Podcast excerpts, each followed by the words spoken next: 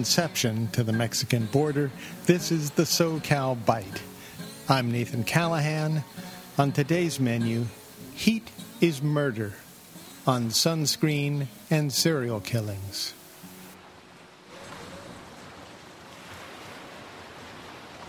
The sun does unsettling things to people. I'm always amazed by the number of us basking on Southern California's summer beaches, still trying to roast our skins and minds. In the early 1900s, white folk like me wanted their skin to be white. That's when being pallid meant independent wealth and leisure, time to play board games, go to tea, and relax indoors. In that world, you weren't accomplished unless you were fashionably pale. After the second to last turn of the century, when the white lower and middle classes left farms and fields to work in factories and offices, white skin was less a symbol of affluence and more a symbol of containment. Then, after the war to end all wars ended, haute couture gave its approval to toasted skin.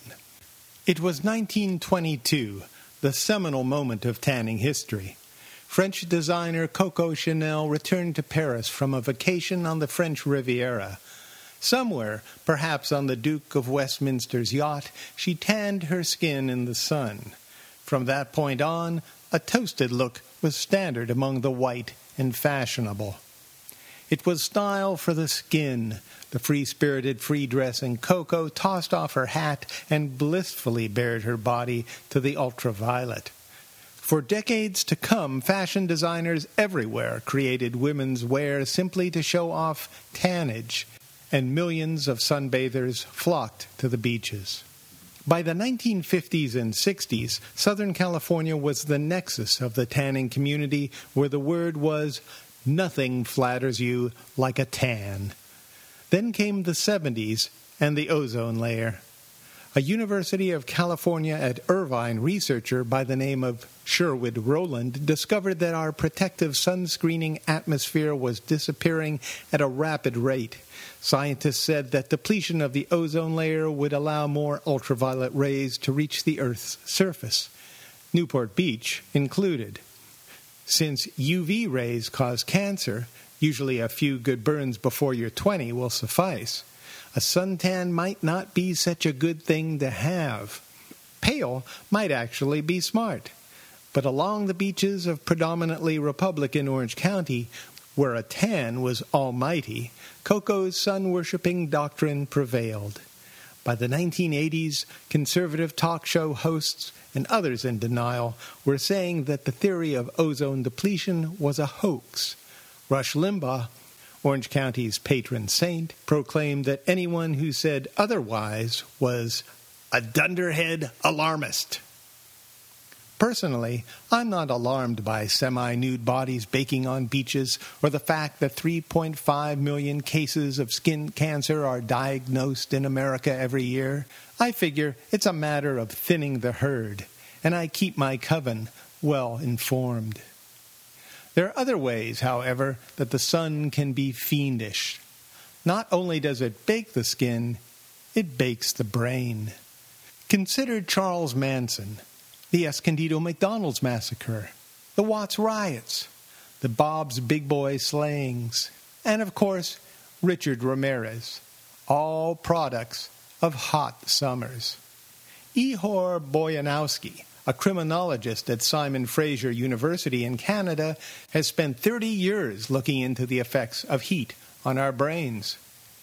In one heat study, volunteers were either insulted or complimented by a researcher. In response, the volunteers were invited to send a jolt of electricity back. Those volunteers held in temperatures of 75 degrees started delivering shocks. At 95 degrees, the volunteers were so aggravated they shocked researchers even when they were complimented. There was a punishing heat in August 1985 when Richard Ramirez was at the peak of his serial killing disorder. If you took his rampage seriously, you slept with your windows closed. Ramirez entered the homes of his victims through open windows on hot nights. The Night Stalker, as he was known, fancied himself a Satanist. I'm more inclined to think that his cerebrum was oven roasted. No compliment would have helped Richard Ramirez. While Southern California baked by day, Ramirez planned his next killing. At the height of the heat wave, a nocturnal visit to two suburbanites in nearby Mission Viejo marked the turning point of his killing career. It was Richard Ramirez's last attack and the time of my last sunburn.